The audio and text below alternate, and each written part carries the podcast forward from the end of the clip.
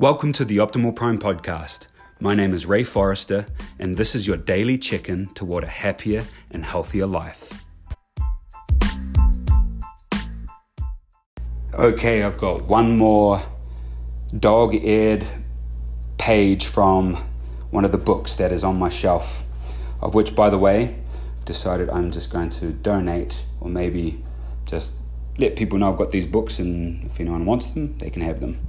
But today's book How Will You Measure Your Life? So, this is a book. I read this, it had to have been when I was first married. I remember it was my friend Ken McKenzie who gave it to me.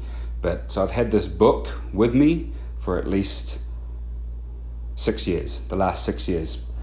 And I've only read it once, uh, but there were a few pages in here that I was able to review and go over.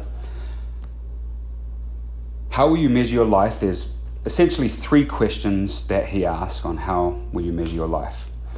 And within those questions, there are multiple layers. But the last question is stay out of jail. Or how does he word it? It's like have integrity. Will you have, will you live a life of integrity and stay out of jail? Is, is the question.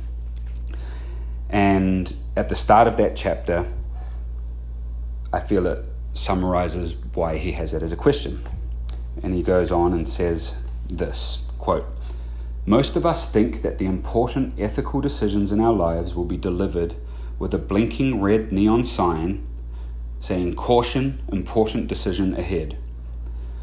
Never mind how busy we are or what the consequences might be. Almost everyone is confident that in those moments of truth, he or she will do the right thing. After all, how many people do you know who believe they do not have integrity? The problem is, life seldom works that way. It comes with no warning signs. Instead, most of us will face a series of small, everyday decisions that rarely seem like they have high stakes attached. But over time, they can play out far more dramatically it happens exactly the same way in companies. Close quote. He goes on and talks about companies. But the bit that really sticks out there to me is, as he says, how many people do you know that don't think they have integrity? And the path to not having in integrity is a path of multiple, many hundreds, hundreds of thousands perhaps, of little decisions that compound on each other. So, how will you measure your life?